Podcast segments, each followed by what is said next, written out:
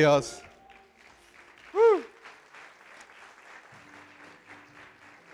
Todos los dormidos digan amén.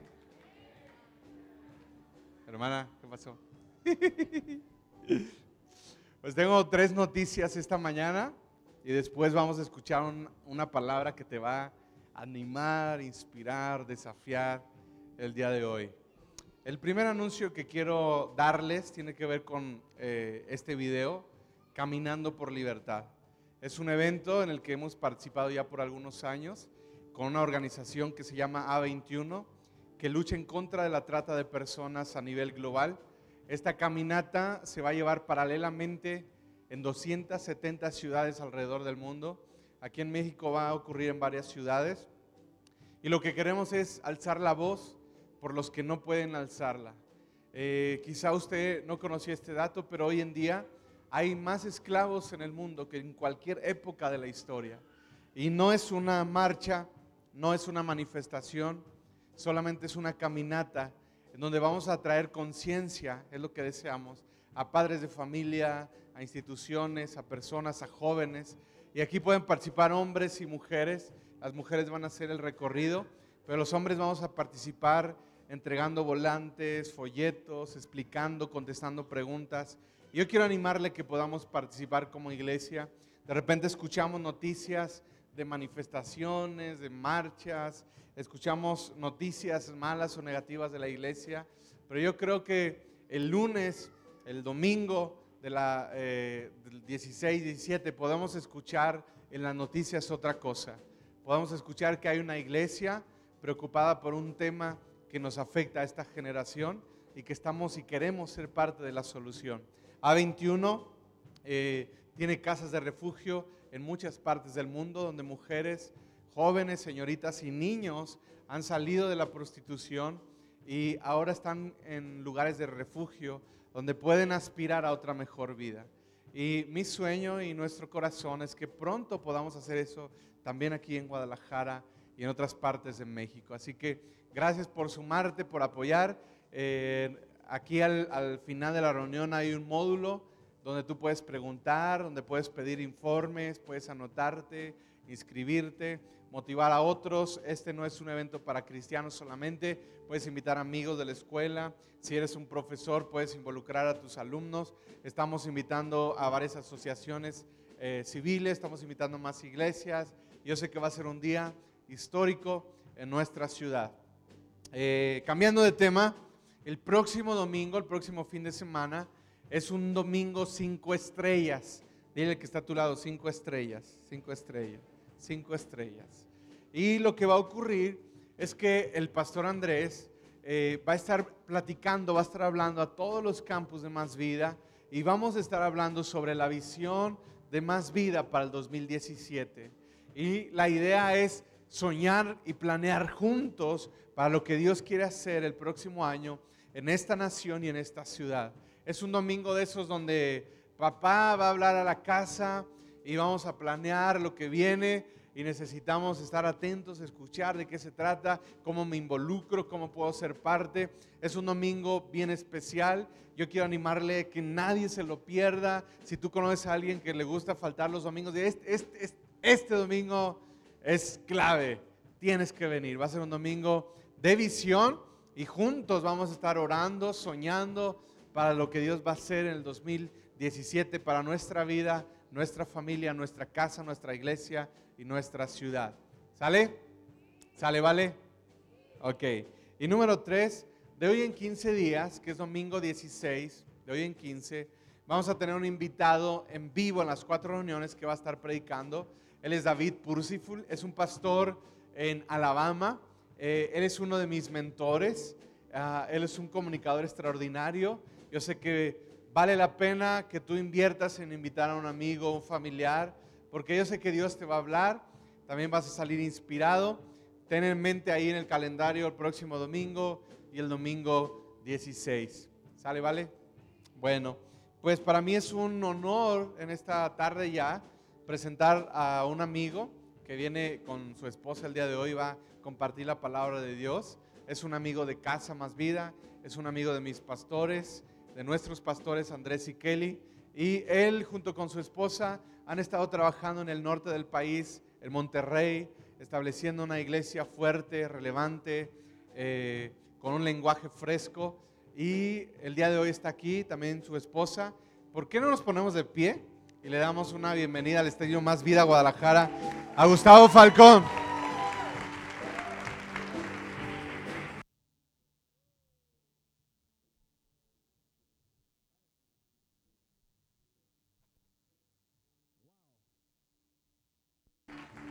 ¿Cómo están? Me gustaría que mires a una persona y le digas, chula de persona que me tocó al lado. ¿Eh? y, y hablando de chulada, pues le voy a pedir a Lili que pase. Ella es mi esposa. Quiero que lo salude. Ella es la dueña de mis ofrendas. Y quiero que les dé un saludo y le dé también una bienvenida, por favor. Hola, ¿cómo están? Qué alegría compartir con ustedes esta tarde, estar aquí conociéndolos. Me encanta su iglesia, me encanta que son una iglesia diferente, que, que, hace cosas locas para Dios y que contagian la ciudad y que se atreven a hacer cosas como lo de Cuba, que me voló la cabeza, la verdad. Un aplauso para ustedes mismos porque son extraordinarios. Dios siga bendiciendo sus vidas, se sigan esforzando, sigan apoyando a sus pastores, que son geniales, son amigos que amamos y admiramos bastante y por lo mismo los admiramos a ustedes. Que sigan trabajando y que Dios los siga bendiciendo. Lili, Lili nació en Guadalajara, o sea, es de Guadalajara, pero no le va a las chivas, gracias a Dios. Eh, yo intenté que le fuera a la América, pero no se pudo. Un beso para predicar más ungido. Okay.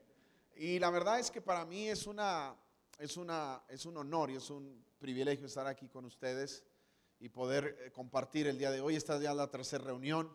Ustedes ya están más despiertos, ¿verdad? Qué rico, qué a gusto, qué rica. Yo vendría a esta reunión yo, no funciono en las mañanas. Así es que esta reunión la vamos a pasar muy chévere, como dice un amigo mío. Y me gustaría que se abrochen el cinturón, por favor.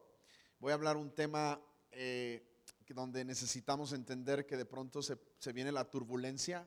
¿A cuándo le gusta la turbulencia? ¿Verdad que a nadie le gusta la turbulencia? Pero qué rica sensación cuando el avión aterriza, ¿verdad?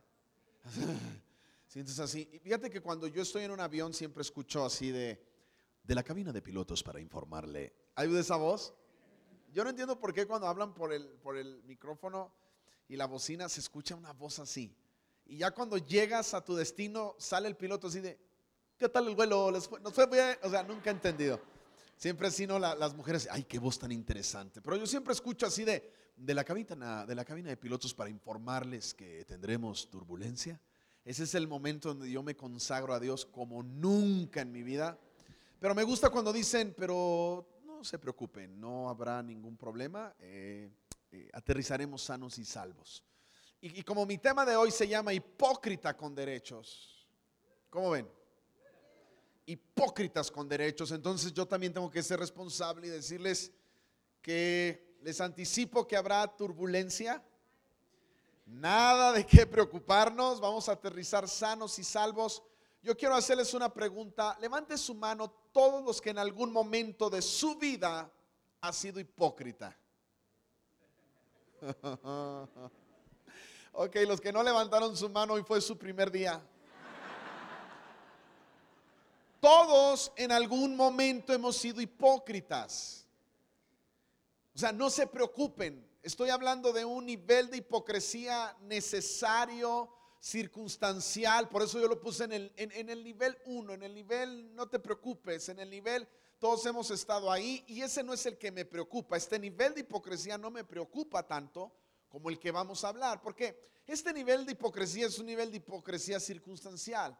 Está el clásico momento en el que se alivia o tiene su bebé, tu mejor amiga, vas al hospital, el bebé tiene 15 minutos de nacido, te ponen al bebé enfrente y lo primero que dices es,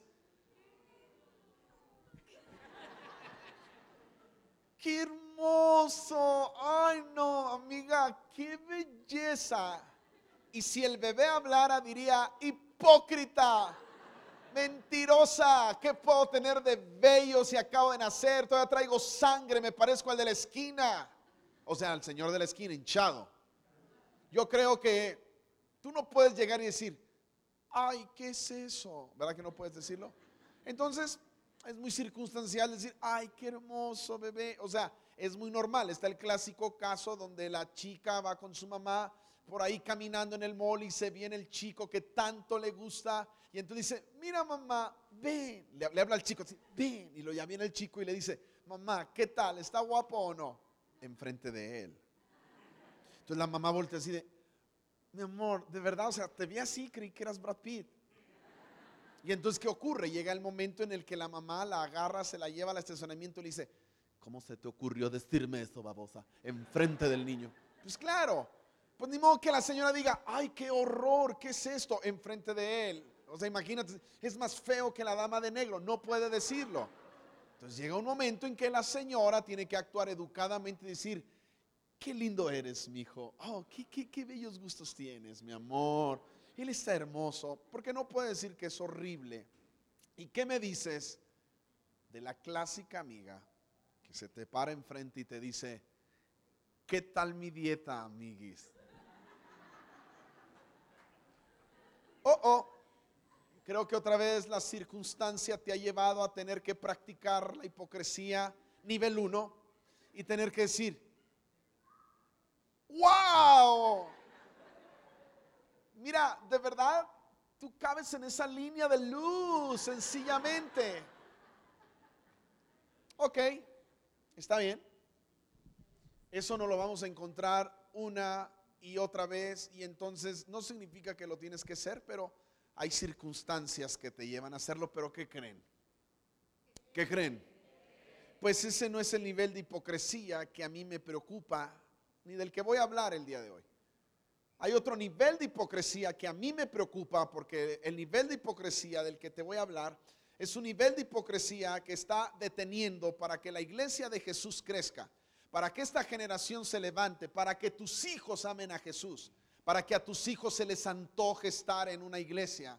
Y gracias a este nivel de hipocresía tenemos a una generación rechazando a Dios, tenemos a una generación queriendo estar lejos de Dios. Tenemos a una generación que apenas le dices iglesia y es como si tú le estuvieras diciendo que tu suegra va a ir a vivir 15 años con esa persona. Se pone demasiado mal y yo necesito que esa historia cambie. Escuché a alguien decir que la iglesia no es para aguantarla, sino para disfrutarla. Y cuando yo leí eso del pastor Robert eh, eh, Barriger, que significa Beto Barriga, a, mí, a mí me en español, a mí me impactó mucho porque dije, sí es cierto. Yo creo que la iglesia la necesitamos disfrutar. Tiene que ser un deleite estar en este lugar. El domingo tiene que ser uno de esos días más esperados, así de, apenas es miércoles y estar tuiteando, anhelo que ya sea domingo, ya quiero que sea domingo. O sea, y no que llegue el domingo por la mañana y tú digas así de, ya quiero que sea lunes como para pasar el trago amargo del domingo. No sé quién nos enseñó que esta tierra venimos a sufrir y a hacer sacrificio. Y es que como nos dijeron, es que hay que hacer sacrificio de alabanza. Entonces es como que hay que crear una plataforma aburrida, crear una plataforma de esas plataformas que a nadie se le antoja estar. No sé por qué nos enseñaron que teníamos que hacer un sacrificio para venir a la iglesia. Así como que te levantas por la mañana así de, ahí voy, Señor, ahí voy. Ten misericordia de mí. O sea, como que si fuera algo terrible estar en este lugar. ¿Y sabes quién provocó todo esto? Lo tengo que decir. Estos hipócritas con derechos. ¿Y quiénes, son esos hipócritas con derechos? Personas que caminan con un manto de fariseos. A mí no me preocupa la hipocresía circunstancial. A mí no me preocupa que alguien se acerque y diga, wow, qué increíble predicó, aunque por dentro diga, fatal. No me preocupa, no me afecta tanto como esta hipocresía o esta hipocresía religiosa y destructiva. Tú tienes que ser un embajador de una iglesia diferente. Tienes que ser un embajador de una iglesia nice. No viene nice en la Biblia, pero suena chido. Tienes que ser un embajador de una iglesia donde todos quieren estar. Tú tienes que ser ese embajador. Gritarle al mundo entero que ser un hijo de Dios es muy cool en este tiempo. Que ser hijo de Dios es lo mejor en este tiempo. que somos parte de una iglesia que ríe, que siente, una iglesia que se divierte, una iglesia que cuida la santidad, pero que esa santidad no está peleada con ser gente genuina, con reírnos si queremos reír, con peinarnos como nos querramos peinar. El problema cuál es? Que alguien nos ha hecho sentir todo lo contrario. Este es un tipo de hipocresía letal para nuestra generación, ya que la practican hombres que se hacen llamar defensores de la sana doctrina. Y yo siempre he dicho que son más peligrosos los que defienden la doctrina que los que parecería que la estamos violando. Porque los que defienden la doctrina son agresivos.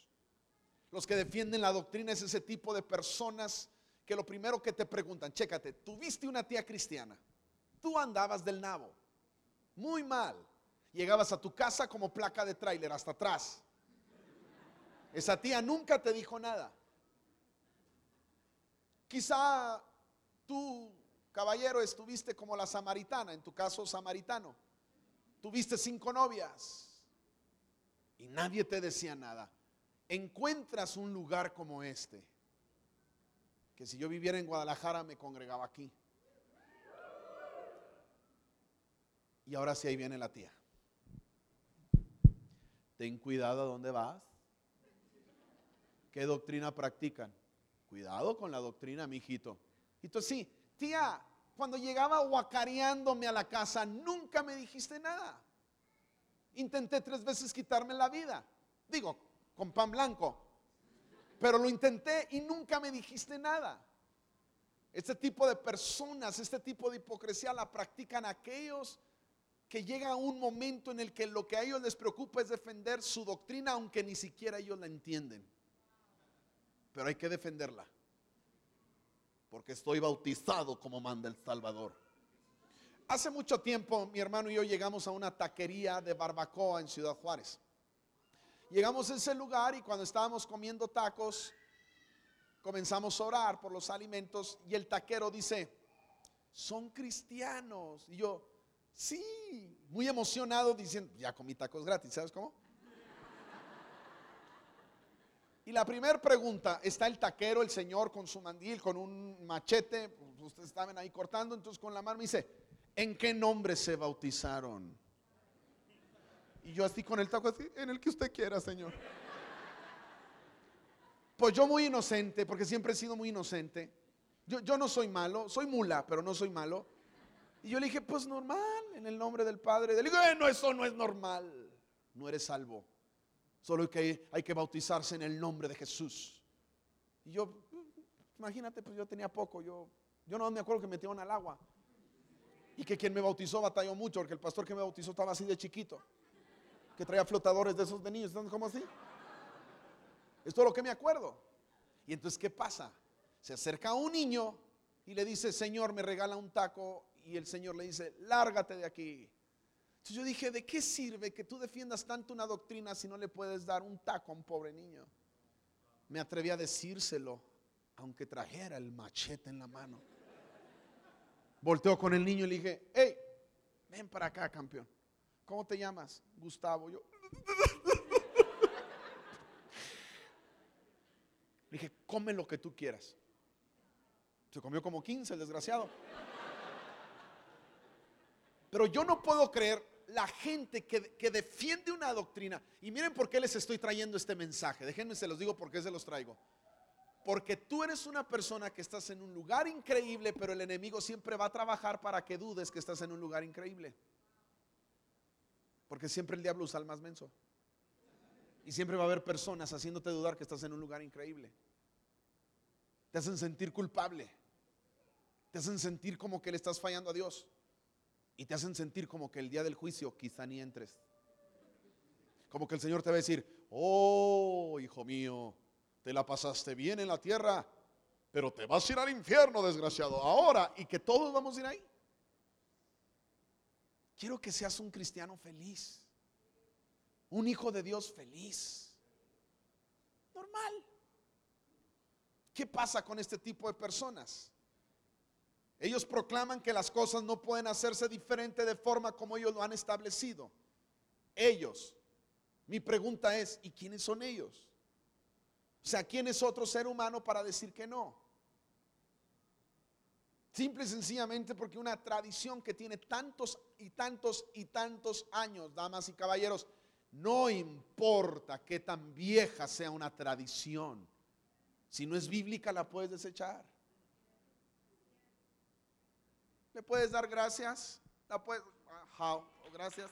¿Le puedes dar gracias a la tradición? Gracias, todo, todo muy chido, pero, pero esto no va, no va a pasar nada con esta nueva generación. Por lo regular, todas las iglesias son espirituales, menos las nuestras. Las nuestras son unas sectas. Entonces, yo, yo ¿por qué estoy aquí hoy?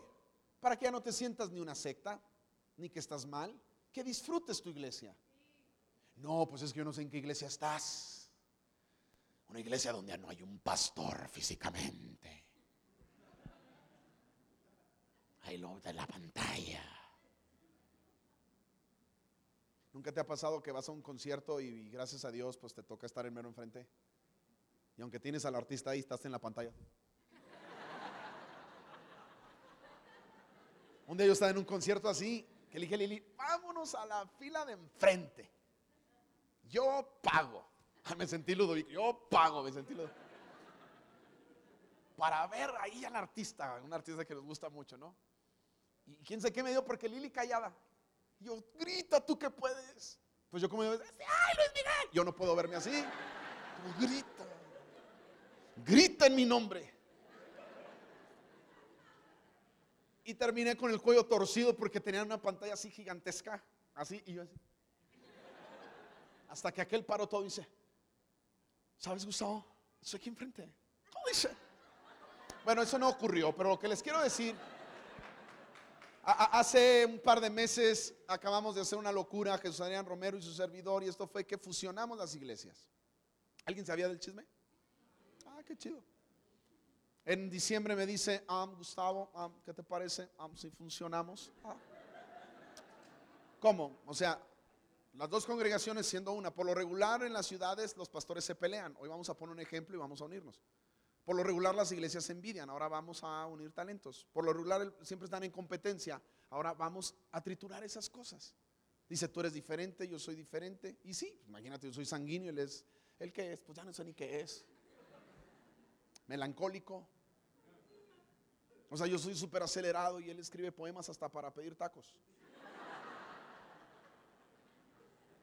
Ah, señor taquero, ¿me puede dar siete tacos O sea, todo rima, todo rima.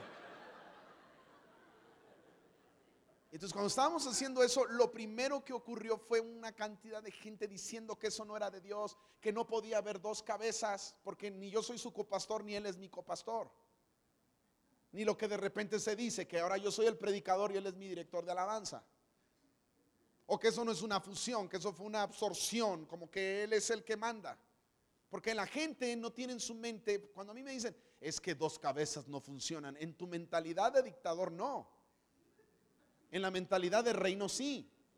Porque si la Trinidad tuvo una danza perfecta, una deferencia increíble, así como que el Padre dijo, yo hago a la Dan, órale, tú haz a la Dan. ¿Quién sopla? Tú, hijo mío, sopla. Y ahí están todos haciendo cada quien su labor. El hijo dijo, yo voy y muero. O tú vas y mueres, órale. Y ya después que resucite, dijo el Espíritu Santo, yo bajo. Así fue de Give five. Y, ahí va. Increíble.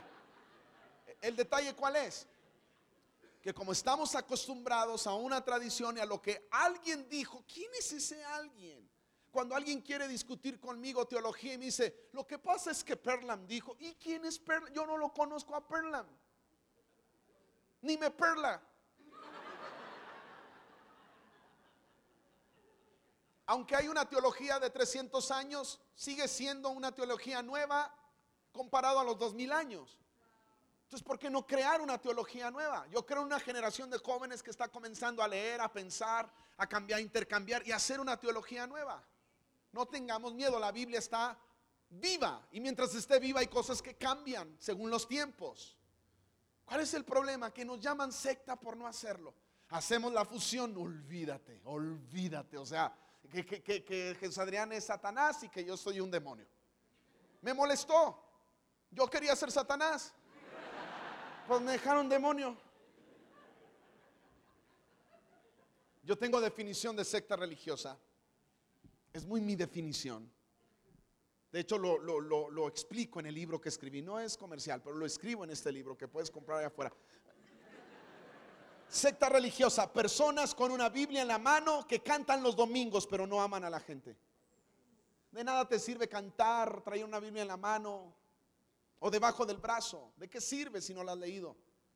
Si tú le preguntas a alguien, ¿y de qué te ha servido la Biblia debajo del brazo por 20 años? Te va a decir, me depiló. O sea, aquí así frondoso y aquí depilada, depilada. Qué lindo tatuaje cuando estás cantando, te doy gloria. Así, Santa Biblia, de que la trajiste toda la vida aquí. La Biblia se resume en el amor hacia el prójimo. Todo, cualquier cosa que se haga. Y si no amamos a la gente, ¿de qué sirve tener una Biblia en la mano? Y ustedes tienen que aprender lo que les están enseñando para este tiempo nuevo. Llegas, o sea, tú llegas como quieras, como seas, no te vas a ir igual. Porque tenemos el equilibrio del otro lado, no te vas a quedar igual, no vas a poder ser igual. Vas a anhelar cambiar, no serás obligado a cambiar. Vas a anhelarlo. Decir, "Mm, yo quiero ser como este man. ¿Cuál, mijito? Este que vino a hablar hoy. Este el que se parece tanto al Tom Cruise. ¿Ah, sí? ¿Así de esas? O sea, ¿es risa o es burla? Cuando salió el iPad por primera vez, pues estás acostumbrado a hacerle así. IPad. Estos hipócritas con derechos son muy antiguos. De hecho, la Biblia nos los muestra a ellos persiguiendo a Jesús, porque un hipócrita es aquel que siempre está buscando una falta en los demás. Y por eso me preocupa mi generación. Papás, preocúpate por tus hijos. Porque va a haber hermanos, personas que van a tratar de encontrar una falta en ellos. Y ellos van a decir, hay más aceptación en el mundo que aquí, no que esté bien, pero encuentran más aceptación allá. O sea, en el mundo es así de que, wow, qué súper tatuaje te hiciste, está súper cañón. Un murciélago aquí en la cara. así. Y, lleg- y llegan a la iglesia y somos de, ay, sangre de Cristo. La sangre de Cristo tiene. Ayúdenos a cantar, hermano, para que se vayan los malos espíritus. Yo soy de las personas que cree que estamos en un tiempo donde tenemos trabajo doble. ¿Cuál es? Primero, defender a una generación perdida de los cristianos y después rescatarla para que Jesús entre en el corazón. Fue lo que Jesús hizo con la mujer adúltera. Apenas la iban a apedrear, Jesús dijo, momento, el que esté libre de pecado que tire la primera piedra. Y una vez que la defendió, mujer, ¿te hicieron algo? Oh, no, Jesús, que te han ido. ¿Te han ido, mujer? ¿Te han hecho algo? ¿Te han ofendido? Una vez me dijo, Lili, ¿por qué hablas con españolitos si no eran españolitos?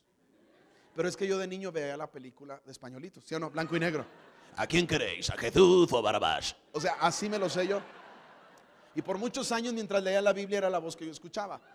Entonces, ¿qué pasa? Llega un momento en el que nosotros necesitamos cuidar a esa generación. Le dijo, ¿te han hecho algo, mujer? Y de mujer, oh, no, Jesús, no me han hecho nada, como los dramas de la iglesia, ¿verdad? Oh, Jesús, ¿cómo estás? Oh, yo muy bien. Entonces, Jesús, después que la defiende, le dice, vete y no peques más. O sea, le dice, ya eres libre, ahora entra una vida nueva. ¿De quién tenemos que defender a esta generación? De los mismos que están adentro. De estos hipócritas con derechos que traen una Biblia en la mano, porque la Biblia también sirve para condenar y la Biblia también sirve, porque hay de todo en la Biblia. Es un libro peligroso. O sea, no es, no es, híjole, siempre digo cosas raras y me dura seis meses la crítica y luego ya todo, lo empiezan a predicar. Pero la Biblia es muy peligroso. No es para no pa cualquiera después de ser cristiano. O sea, es para cualquiera que no tenga Cristo, pero una vez que se hace cristiano, ah, qué fastidioso se hacen. Se encuentran en una línea chiquita así de, ven para acá, Gustavo, aquí te muestro con Biblia que lo que tú estás haciendo está mal. Y se fue Jesús.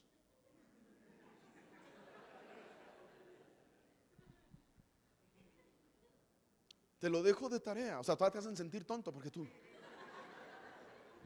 Jesús era perseguido por estos hipócritas. Porque eso es lo que hacen, perseguirte. Yo siempre, yo cuando voy a poner un post en, mi Instagram o en mi Facebook o en mi Twitter o en Insta Historia, no crean que me gustan las redes.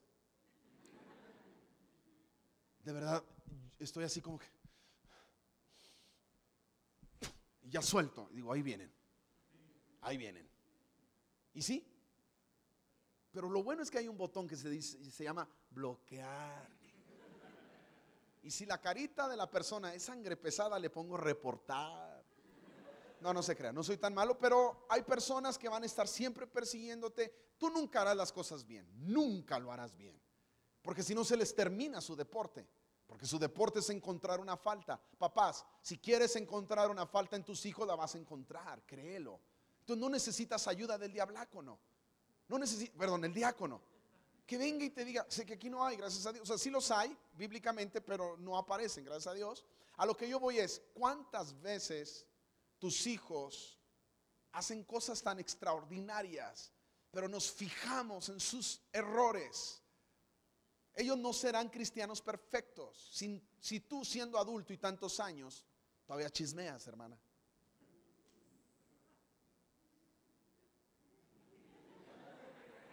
¿Para qué ofrendar para Cuba que manden de Morelia? El pastor Andrés tiene cara de millonario, pero no es cierto. La visión cuesta mucho dinero.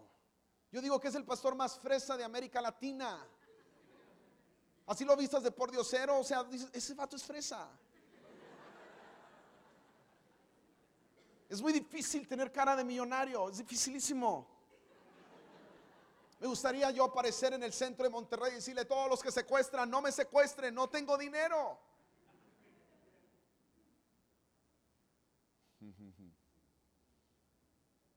Siempre la gente te va a estar encontrando una falta. Lo, hubiera hecho así, ¿por qué lo hace así? Y esos fariseos perseguían a Jesús. Un día, me imagino, no estuve ahí, pero un día hicieron una junta los fariseos. Hermanos, los he convocado aquí porque Jesús va a abrir un campus nuevo. Digo, vamos a con- contextualizar la historia. Ya andan predicando libertinaje. Cuando alguien dice, es que en esas iglesias se habla libertinaje. ¿Quién habla libertinaje?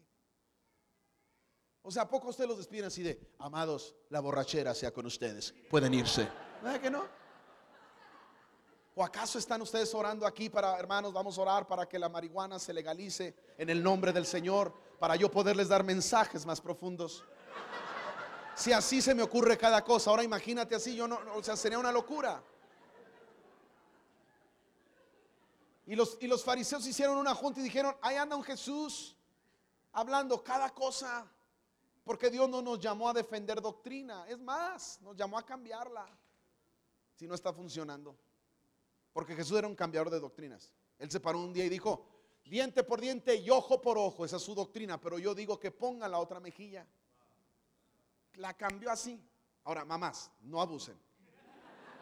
Ven para acá, pon la otra, dijo el pastor. No, no, no abusen. Así es que Jesús andaba con sus discípulos, miren la frase que voy a decir, haciéndole bien a la gente, predicando el reino de Dios, sanando enfermos y haciendo una que otra broma, como eso de que sanó a la suegra de Pedro. Imagínate tú que te hable tu esposa y te diga, está mi mamá muy enferma y tú así, gloria a Dios. Creo que este nos va a ir, Pedro. Y tú así, "Ah, no te preocupes, mi amor, el Señor necesita un ángel. Y llegar a tu casa entusiasmado que tu suegra ya se va de este mundo y salga Jesús con que, déjala sano. ¿Tú crees que no? Yo me imagino que aquella mujer que le dijo, tú andabas con Jesús, dijo, ah, aquí es mi venganza, no lo conozco, no lo conozco. Es la razón por la que lo niega. Haciendo esa junta los fariseos, dijeron, ahora hay que cuidarlo y hay que encontrarlo en una falta. Y si lo encontramos en una falta, detendremos esta nueva era, porque ahora somos la nueva era. Vamos a detener esta falsa doctrina y vamos a detener este evangelio que él está hablando si lo encontramos en una falta. Por eso me gusta mucho el estilo en que ustedes hacen iglesia como más vida. Porque si llega a haber una falta, esto sigue. Por el estilo en que hay. Jesús Adrián y yo estamos trabajando porque una de las preguntas eran, ¿y quién será el pastor? ¿Y quién será el pastor? Entonces decidimos que los pastores iba a ser nuestro equipo de trabajo. Si somos sinceros, nosotros somos los predicadores. Se atiende a la gente, se va a los hospitales, pero nuestro equipo va y pastorea, nuestros grupos, conéctate, la gente pastorea. Y no tenemos problema de no figurar. Estaría bien chido que a mí me digan, que a él le digan, a él le dicen Har por Jesús Adrián Romero y a mí Gaf, Gustavo Arturo Falcón. Siempre nos preocupamos por, por, un, por una posición y entonces Jesús, Jesús comenzó a, po- a depositar en cada uno una asignación. Y entonces eh, ellos dijeron, hay que encontrar una falta, pero no lo encontraban en una falta. ¿Cuántos aman a Jesús? Precioso Jesús. No lo encontraron en, en ninguna falta. Era bien buena onda, era bien generoso, era bien respetuoso. No lo encontraron en ninguna falta. Pero una mañana, una mañana lluviosa de invierno. No era ni lluviosa ni invierno, pero suena poético. Una mañana Jesús se levanta y le dice a sus discípulos, chicos, vámonos. Hay que seguir haciéndole bien a la gente. ¿A poco tú crees que estar aquí 12 horas durante un domingo es así como que super nice? Si no tuviéramos la misión de hacerle bien a la gente. Si tú me dices, pastor, ¿tú dónde quisieras estar? Me gustaría estar en una playa con ella, corriendo por la arena. Pero uno se apasiona por esto, por hacerle bien a la gente. Y Jesús y sus discípulos salen, están caminando y de repente me puedo imaginar así de, eh, Pedro, Felipe, que era de Parral, me imagino. Yo no sé, siempre he creído que Felipe era de Parral. Y dije, ay, ¿qué? Pero pues ya tenemos hambre, los muchachos y yo. Allá donde yo soy, allá de Chihuahua. Y entonces de repente el Pedro, a ver, hablo con él. Va, Señor, los muchachos ya tienen hambre. Y tú sabes que te sirven con todo el corazón. Hay que darles de comer. Y Jesús así de, ¿y por qué haces esa vocecita? Pues nomás dime que tienen hambre. ¿Qué quieren comer? Muchachos, ¿qué quieren comer? Y uno así de, McDonald's. No, como McDonald's. ¿Te gusta la carne de rata? Entonces llega un momento en el que viene Jesús y dice, pues vamos a comer, porque habían trabajado mucho. Llegan a un lugar, se paran en un lugar, llega la hora de la comida, ellos están ya desesperados por comer. Jesús dijo, hay que comer rápido porque de aquí tenemos, traemos agenda, mucha agenda. Así es que coman rápido. Los voy a llevar un buffet para que sea rápido. Y cuando está uno de ellos tomando la comida, apenas la lleva a la boca, no se olviden que había un fariseo que era su turno de guarda, o sea, tenía que estar viendo en qué momento y de repente le preguntan así, 425. ¿Alguna novedad? Ninguna novedad.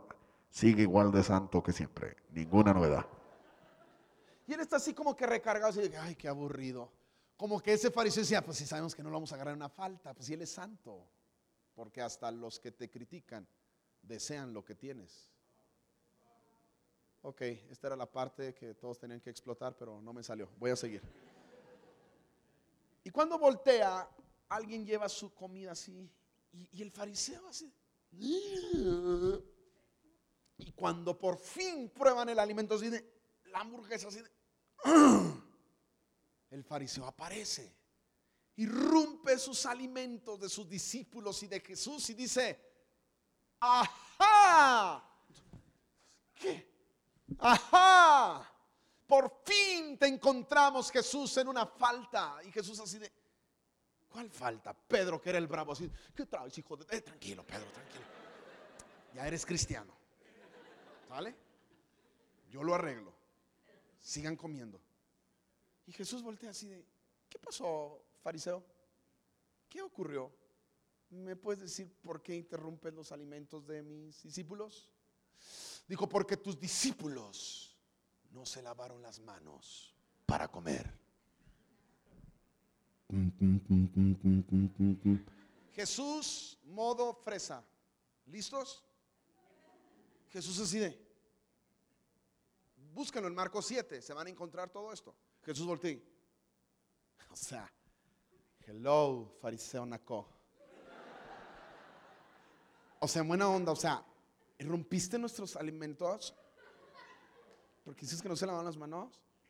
O sea, yo que tú, o sea, me buscaba un bosque y me perdía. O si hubieras sido un poco más sabio con eso que les enseñan tanta doctrina. O sea, hubieras comprado un cochinito y te hubieras ahorrado tus comentarios. Mira, me tapo un ojo y me tapo el otro, me quedo ciego, al cabo si no me sano a mí mismo, nada que ver.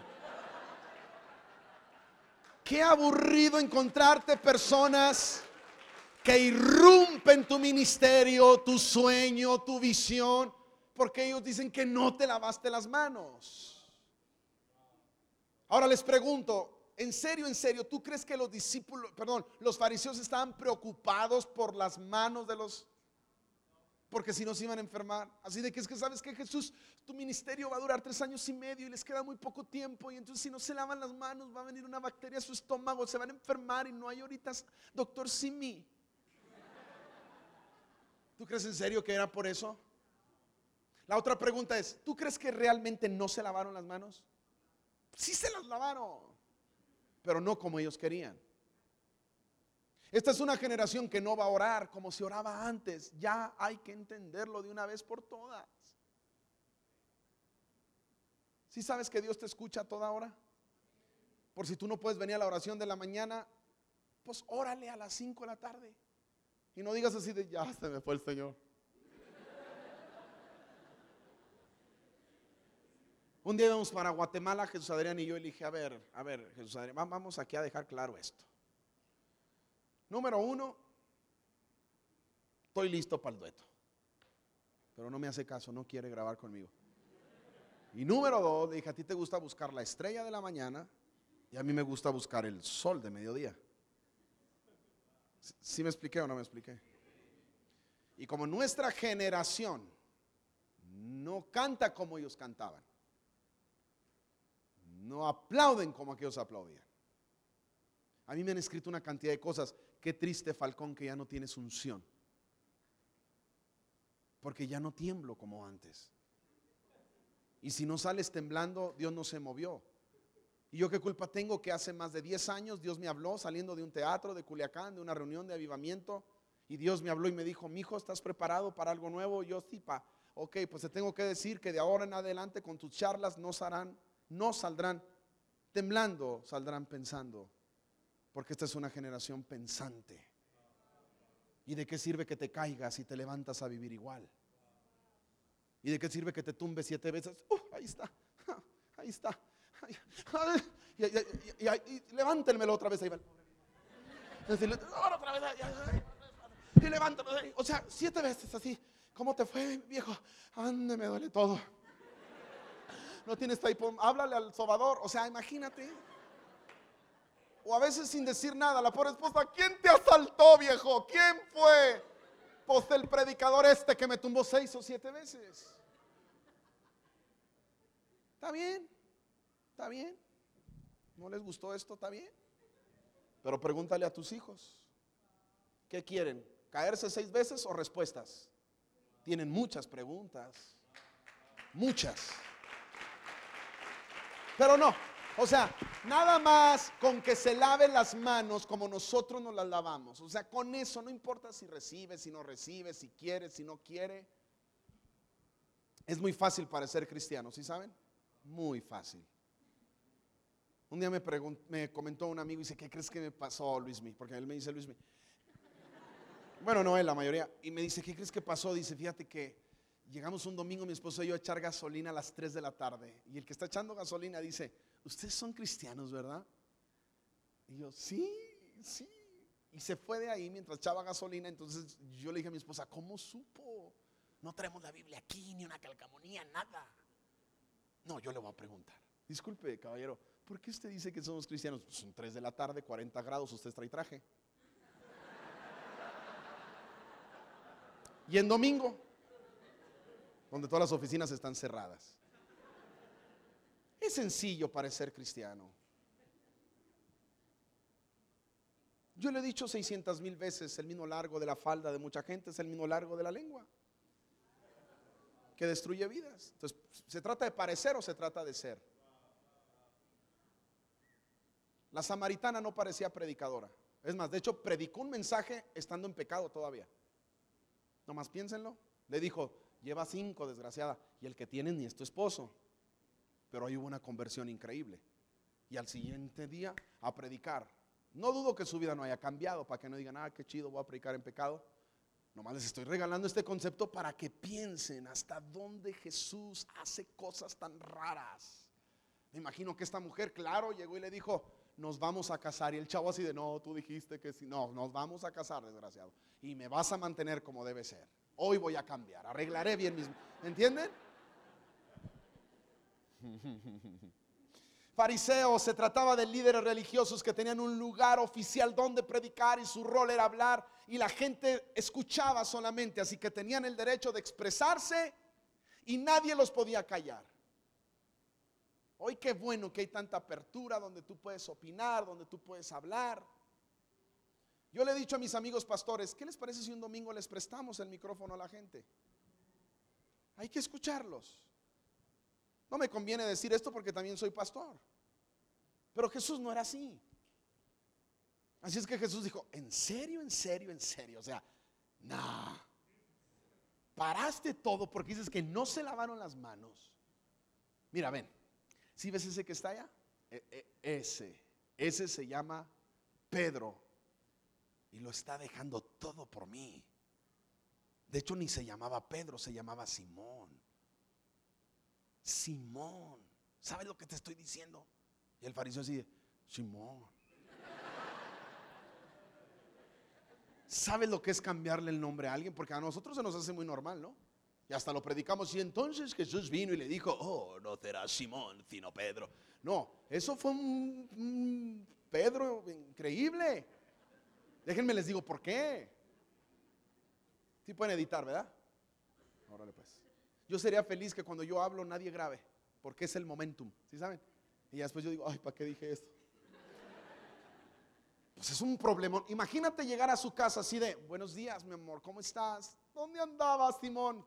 Ya no soy Simón, soy Pedro. O sea, imagínate. Y la mujer así de, ¿cómo? Ahora, eso no es cualquier cosa, porque imagínate ahora hacer redes sociales nuevas. Hay que pensar. ¿Ves este que está acá? Ese, ese se llama Mateo. Y ese tenía buen trabajo. Trabajaba para gente importante y lo dejó todo. ¿Ves ese que está mero atrás? Ese que está mero ese. Pues la neta todavía no lo conozco muy bien. Fue el último que entró. Pero todos dejaron todo por seguirme. Y tú interrumpes sus alimentos. Permítanme decirles esto, damas y caballeros. Tenemos una generación que se está convirtiendo a Cristo. Y para ellos no ha sido fácil. Siguen luchando en una sociedad tan enferma. Porque hay que estar enfermos para tener un perros encerrados por años y abusar de ellos, como en la Ciudad de México. Hay que estar enfermo para que un padre prostituya a sus hijas. Esa es la sociedad en la que estamos. Hay que estar enfermos para irle a las chivas.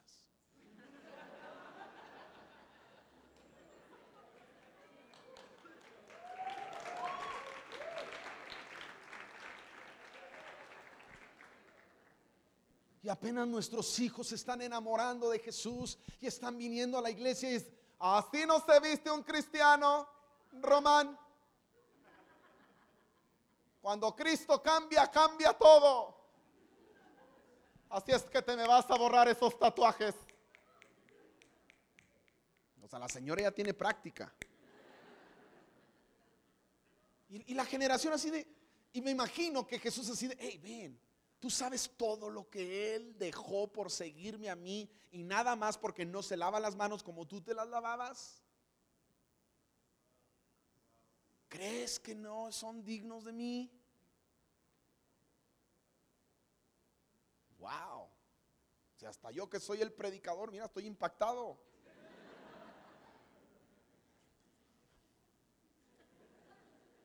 No era que ellos no se hayan lavado las manos. Lo que pasa es que estos fariseos tenían un libro llamado la Mishnah. Ah, esa Mishnah.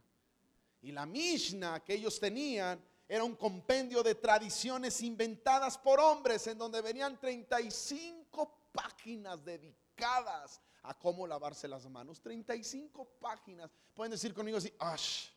¡Qué aburrido! O sea, imagínate cuántas esposas que están aquí se endemonian cuando sus esposos no bajan a comer cuando ya les sirvieron. Porque primero es decir, mi amor, ya está la cena. Gordo. O sea, empieza primero cariño y lo empiezan los defectos. Gordo. ¡Que baje! Y ahí vas todo, todo traumado. Ahora imagínate así de, ay voy amor, voy en la página 16. Me estoy lavando las manos. Una de las maneras que la Mishnah pedía que ellos se lavaran las manos de tantas y tantas era que el agua tenía que salir de abajo hacia arriba, ponían las manos en esta posición, el agua cristalina comenzaba a correr por sus dedos, así es que empezaba a salir sucia y hasta que esa agua quedara cristalina como al principio no se podían mover de ahí. O sea, imagínate así. Vamos al cine. No, pues no, no, no puedo. Oye, ¿qué te parece si vamos a Cuba y, abrir una iglesia? Y, no, pues es que no puedo, pues está saliendo, está saliendo. ¿Y qué te parece si entre todos vamos a, una caminata donde le gritemos al mundo de va? No, pues es que el agua sigue saliendo. Mira, todavía no sale eso. Yo quiero pensar que hubiera hecho mi, mi abuelo si hubiera vivido en ese tiempo. Mi abuelo era mecánico. Imagínate, pobre viejo. Había otra donde el agua salía de la misma posición, de abajo hacia arriba. Ellos tenían que restregar un puño acá y otro acá hasta que quedara limpia. Entonces ellos tenían tres años y medio solo para aprender. Entró el espíritu de Kiko. Tres años y medio. Three years, six months.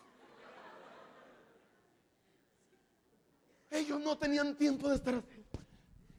Imagínate qué aburrido. El cuadro así, estar ellos así, musiquita de fondo. Y ellos así, oye, vamos porque hay una samaritana. No, no podemos ir hasta que el agua quede porque ellos dicen. Y como la Mishnah era muy parecido a la Biblia, honraban la Mishnah como si fuera la Biblia. Pero Jesús llegó a cambiar esa historia. Y Jesús llegó y dijo, agarren esa Mishnah y leanla en otro lado. Pero a mis discípulos y a esta nueva generación no los van a detener. Así es que ustedes, porque Jesús se puso muy mal, muy mal se puso Jesús. Jesús dijo, ah, ¿en serio?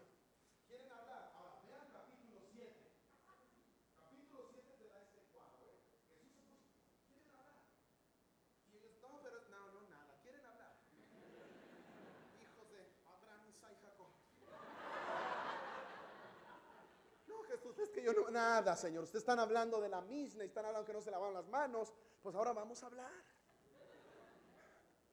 Y Jesús así, Pedro, ¿quién compró esta camisa? Aplausos.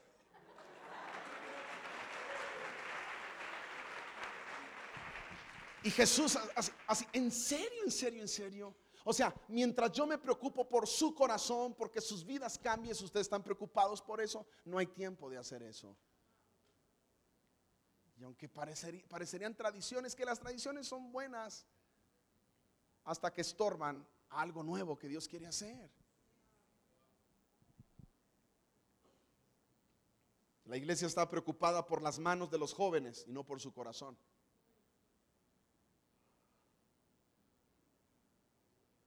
Yo no sé si esto que voy a decir es muy fuerte. Sé que va a sonar fuerte. Silvestre Stallone. Perdón, amor, tenía que hacerlo. Yo sé que ensucio mis prédicas con esto, perdón. Damas y caballeros, yo no tengo problema con parecerme al mundo mientras lo esté alcanzando. Y ninguna misna me hará sentir lo contrario. A Jesús lo criticaron de comelón, lo criticaron de, de todo, lo criticaron, bebedor de vino. Pues claro. Un día él iba caminando y gracias a Dios que él iba caminando. Qué bueno que él no anda con qué. Cuando yo andaba en el mundo, ¿alguien ha dicho esa frase? No, yo no entiendo esa frase todavía. Hoy, ¿dónde estás? ¿Júpiter, Marte? Cuando yo caminaba por el mundo, ¿hoy flotas? Así de. Jesús dijo en Juan capítulo 9, versículo 5, dijo, entre tanto que estoy en el mundo, andaré en el mundo y seré luz del mundo. Así es que él comenzó a caminar, había una gran multitud, ahí arriba había un pobre desgraciado enano, pero con mucho dinero y con mucha influencia. Damas y caballeros, el mundo se gana con influencia, pero la iglesia no está lista para ganar influyentes. La Mishnah no gana influyentes, la Mishnah los rechaza. Yo conozco muchos artistas que me han dicho, Falcón, es que tú no eres el primero que me habló de Jesús. Yo calla, que ese es el testimonio bueno. Sino que cuando comenzaron a iglesia, lo primero que hizo el pastor fue meterme a la oficina y decirme, no, más para, mira, hasta me ahogo. No más para decirte que tú eres igual que los demás. Aquí no eres que, que una puerta de atrás y que ah, tú eres igual que los demás. ¿Quieres cantar en la alabanza? Mismos méritos. Y yo, ¿en serio te dijo eso? No sabemos tratar a la gente influyente. Y si el mundo se gana con influencia, y Jesús sí sabía tratarlos. Había una gran multitud y en eso voltea, o sea, me imagino así de Jesús iba a estornudar así. ¡Hey! ¿Tú qué haces ahí? Y, el saqueo así de. Pues, ni modo que los pájaros que tienes al lado. Ven. Jorge, Jorge, saqueo ven. Y ahí viene el saqueo. Toda la gente así, Jesús. Eh, Jesús, Jesús dijo, ok, después estoy con ustedes, pero ahorita tengo que llegar a ese que la Mishnah rechaza. Y entonces comenzó a bajar, a bajar, a bajar, a bajar, a bajar, y se quedó así. Él no podía ver a Jesús porque la gente le estorbaba. Lo mismo que pasa hoy. Mucha gente allá afuera no puede ver a Jesús porque tú y yo le estorbamos.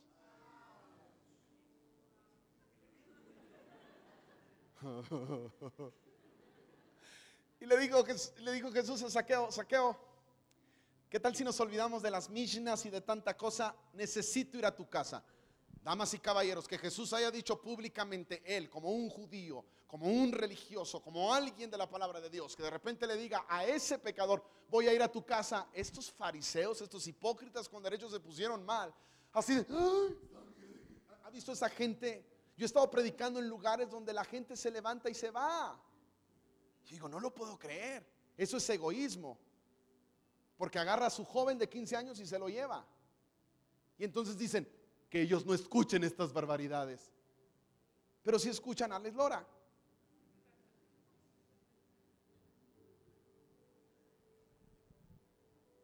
O Enrique Lizalde. Ah, no, ya no está, ¿verdad? Vete ya, ya no tiene sentido. Mira, ah, sí, ya sé quién es. Se baja Saqueo y le dice, voy a ir a tu casa. ¿A dónde? A tu casa. No, sí. Y todos estos fariseos persiguiendo a Jesús, así de, no lo podemos creer. Vamos, de seguro van a hacer una borrachera increíble. ¿Por qué todos los que hacemos iglesia diferente, por qué los religiosos tienen que creer que somos un desastre? Digo, la cara no nos ayuda, pero ¿por qué tienen que creer eso? Y Saqueo llega a su casa y entra y está la esposa, una dama así muy fina, así de, eh, ¿dónde andabas, Saqueo? ¿Verdad que así reclaman las mujeres muy educadas? ¿Verdad que sí es cierto? ¿Dónde andabas, amado mío? Acuérdense que le había perdido tiempo arriba del árbol. Y Saqueo, no lo vas a creer, mi amor. ¿Te acuerdas de Jesús? Claro, porque siempre la mujer comienza todo, ¿no? Yo te hablé de él, te dije que era muy tierno, ya lo escuché hablar. De hecho, quiero una foto con él, quiero que me firme el libro. Y él así de, ¡tarán! Y aparece Jesús. Y ella así de, ¡ay, me hubieras avisado! ¡ay, Jesús, perdón! Nunca, caballero, haga eso si usted quiere que su matrimonio perdure. ¿Verdad, mujer, que es muy bonito que avisemos nosotros cuando llevemos visita? Porque verdad que sin ustedes se endemonian. Eh, no, pero, pero muy fina. O sea, Lili son de las que, ay, adelante, flaco. vamos arriba. Y yo así de, no, no me dejen ir. Y, la señora muy educada así de, no te preocupes, saqueo Jesús, bienvenido. Donde comen dos, comen tres. Y él, son otros doce. Y ahí van desfilando como mariachi los otros desgraciados. así. Yo creo que la señora los veía entrar uno y luego viene el otro y luego viene... Como que la señora dijo, ¿y los instrumentos? No, no son mariachi, mujer. Son sus discípulos. ¿Y qué creen? Todos cierran la puerta. ¿Sabías lo que significa eso para un fariseo? Jesús adentro con un pecador. ¡Pum! Cierran la puerta. Porque a Jesús le gusta tratar a puerta cerrada. Así es que tus hijos están teniendo una experiencia con Jesús. No lo menosprecies, son ellos los que están teniendo una experiencia con Jesús. Yo recuerdo que andaba, no sé si en Perú o no sé dónde, en una parte de Sudamérica y me entra una llamada telefónica y entonces la llamada telefónica era mi hija Michelle. Y a los hijos no les importa cuando es el que llama paga. No entienden de roaming. Y papi, papi, Dios es bueno, papi, Dios es bueno, Dios me ama, Dios... ¿Qué pasó, mi amor? Papi, es que ya ves que tú nos dices que, que nosotros le servimos al Señor y que el Señor también nos va a recompensar, papi. Sí, mi amor. Yo, yo dije, ya alguien le habló y le dijo, ten 100 millones de pesos o algo así. Dije, sí, mi amor, ¿qué pasó, papi? Es que mi, mi tía Cristi me llamó para decirme que tenía un boleto para mí para ver a One Direction.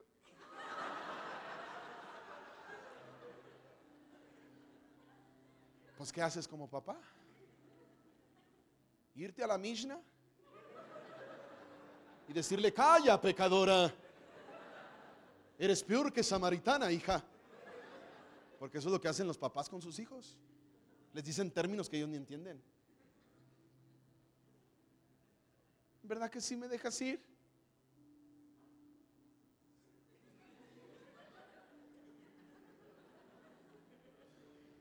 Dije, claro, hija. Tú conoces a tu padre. Y cuelgo yo así. El pastor dijo ir a su hija. Y Dios me habló aquí, porque Dios no me habla aquí. Yo nunca lo he escuchado, ¿para qué ando ahí? Que vino la voz, aquí me habla. Y Dios me aplaudió aquí. Me dijo, si no la has dejado, la marcas para siempre. Porque toda esta generación no quiere nada conmigo porque me echa la culpa a mí. Le echa la culpa a la iglesia. Porque eso es lo que hacen estos fariseos, echarle, hablar en el nombre de Dios. Mataban en el nombre de Dios. Apedreaban en el nombre de Dios. Me escribió un, perdón, me escribió un pastor, quién sabe de dónde, porque decía pastor no sé qué y decía, ojalá el Señor te lleve para que te calles de lo que estás hablando. Y yo nunca le contesto a nadie, pero te, le- botellita de Jerez. Y dele gracias que no le pongo la de vinagre porque soy cristiano. O sea, no puedo creer que en el nombre del Señor ah, ocurra todas estas cosas. ¿A poco creen ustedes que los guaruras que me ponen a mí cuando firmo libros es por secuestradores? No es por religiosos que te pueden golpear. Un día se acercó uno mientras firmaba libros, me dijo, qué vergüenza y qué feo habla usted. Pues tú tienes que reírnos. Ah, te burlas. Ah, te enojas. ¿Saben quién me salvó? Su hijo, de 12 años, vino y dijo, papá, tú hablas peor en la casa. No, hasta sentí, me agüité. No, me paré así, venga, lo. Tenga, llévese la colección de libros.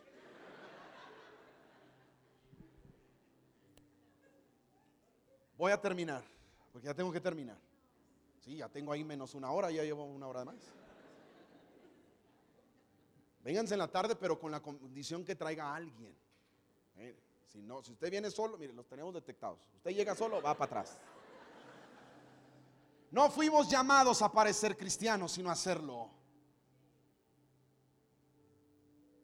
Ay, Dios mío. Les voy a leer ya para irme. ¿Cómo quieren que les lea? Así en normal, mexicano, tranquilo, ¿cómo quieren? Como ustedes quieran. Ustedes ofrendan. O sea, ustedes pagan. Se juntaron Jesús y los fariseos y algunos de los escribas que habían venido a Jerusalén, los cuales, viendo a algunos de sus discípulos de Jesús comer pan con manos inmundas, esto es, no lavadas, los condenaban. Porque los fariseos y todos los judíos, aferrándose a la tradición de los ancianos y muchas veces no se lavan las manos, no comen. Y volviendo de la plaza, si no se lavan, no comen. Y otras muchas, muchas, muchas, o sea, no vienen muchas, pero como se me perdió la línea, en eso regresó a la línea. Muchas cosas hay que tomaron para guardar, como los lavamientos de los vasos de beber, y los jarros, y los utensilios de metal, y los lechos. Le preguntaron pues los fariseos y los escribas, ¿por qué tus discípulos no andan conforme a la tradición de los ancianos, sino que comen pan con manos inmundas? Respondió él y les dijo, hipócritas. Nada más leí esto para que ustedes vean que no fue idea mía ese título. Yo le puse con derechos por lo que ya expliqué, pero creo que derechos es lo más sanito. Pero él les dijo hipócritas. Ahí es donde les digo que se quita la chamarra, ahí es donde les digo que eso se pone mal. Hipócritas. Ahora, no crean ustedes que Jesús se puso como todos creemos así, con su cabellito así largo, su cabellera brillosa así de hipócritas. Jesús les dijo hipócritas. ¿Y por qué les dijo así hipócritas? Porque Jesús dijo, hay una generación perdiéndose por su culpa. Hay una generación deseando nunca conocer a Dios por su culpa. Un día dijo alguien, yo soy ateo, gracias a Dios. No, en serio, es un señor que me encontré en Panamá. Le dije, pero ¿por qué gracias a Dios? Dijo, no, es que sí creo en Dios, pero ¿cómo le explico? Ah, en los cristianos no, ándele. Eso. Usted es cristiano, ¿verdad? Le dije, de otro barrio. Y pudimos charlar. Jesús les dijo, hipócritas. Bien profetizó de vosotros Isaías como está escrito, este pueblo de labios me honra, mas su corazón está lejos de mí, pues en vano me honran enseñando como doctrinas mandamientos de hombres. Y Jesús siguió hablando y Jesús les dijo, ustedes les quitaron la ayuda a sus padres, porque los fariseos dijeron, lo que le daban de ayuda a sus padres, tráiganlo ahora a la ofrenda. Hazme favor.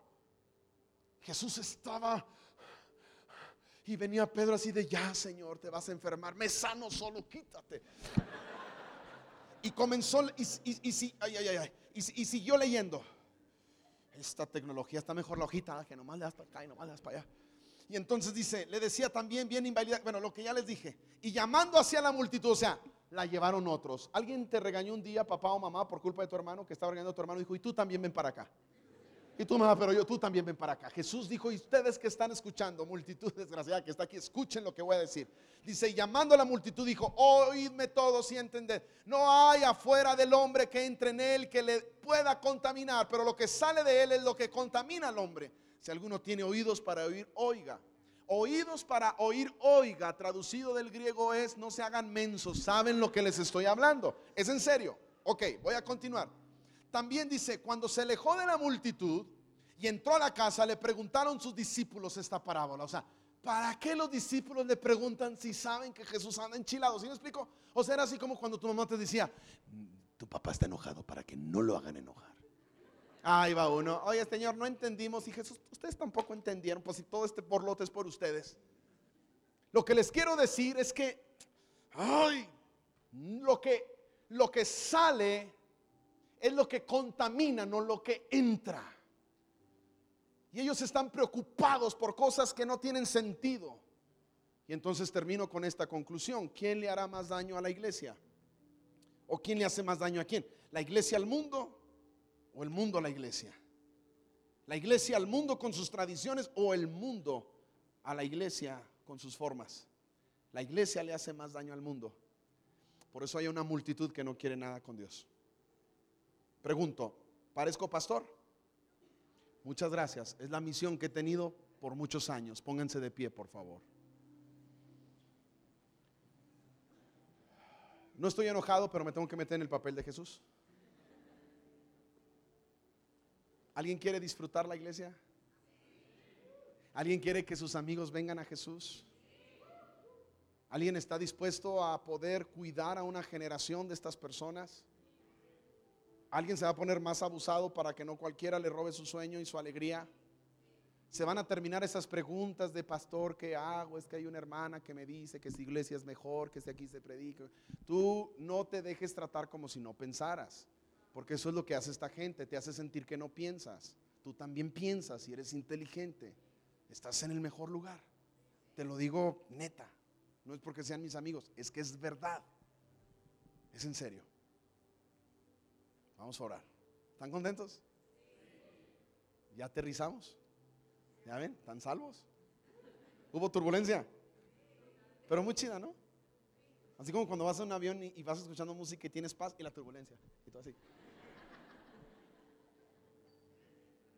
Antes de orar, solo quiero decirte que puedes encontrar este libro aquí en el lobby, que vamos a estar con todo nuestro corazón eh, firmándolo. Eh, que corras por él porque no quedan muchos por las reuniones de la mañana, solo trajimos 23 mil.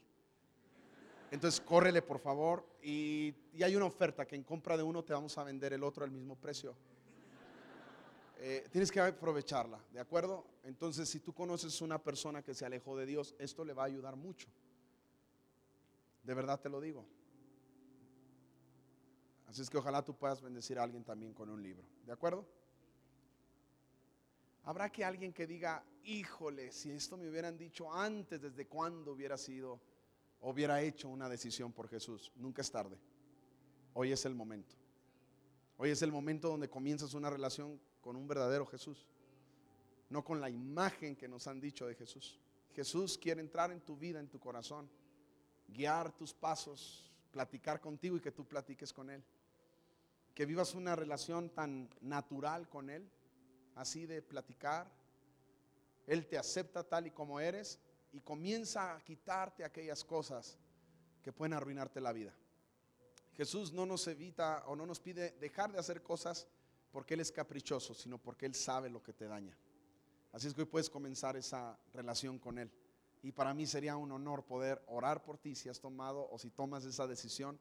Es una decisión muy sencilla, una oración muy sencilla, pero una decisión de las mejores y una de tus mejores oraciones en toda tu vida. Resolver tu eternidad con Jesús. Y cuando tú resuelvas tu eternidad con Jesús, sal de aquí siendo la persona natural que eres. Ríe, come, comienza a buscar un discipulado para cambiar ciertas actitudes que, y, ciertas cosas que nos arruinan la vida, pero hoy Dios quiere que resuelva la eternidad con Él. Así es que todos inclinemos nuestro rostro. ¿Habrá alguien aquí que quiera tomar esa decisión por primera vez? Levante su mano nada más, ahí donde está. No le, no le voy a hacer pasar.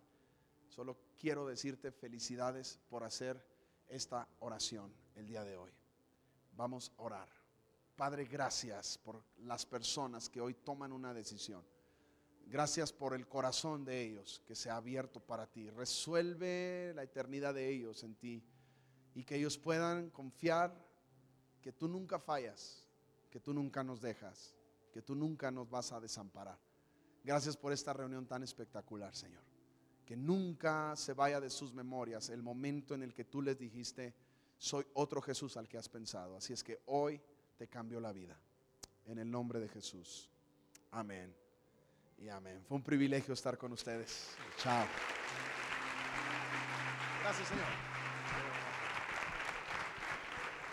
Voy a hacer una oración de bendición para tu semana, pero antes, si tú vienes hoy por primera vez, si tú has aceptado a Jesús en tu corazón, si hoy nos visitas, te queremos darte un regalo. Es un Nuevo Testamento, nos gustaría que lo tuvieras de parte de toda la iglesia. Y ahorita al final, al final de la reunión aquí hay una terraza a mi lado derecho, que es tu lado izquierdo, hay una terraza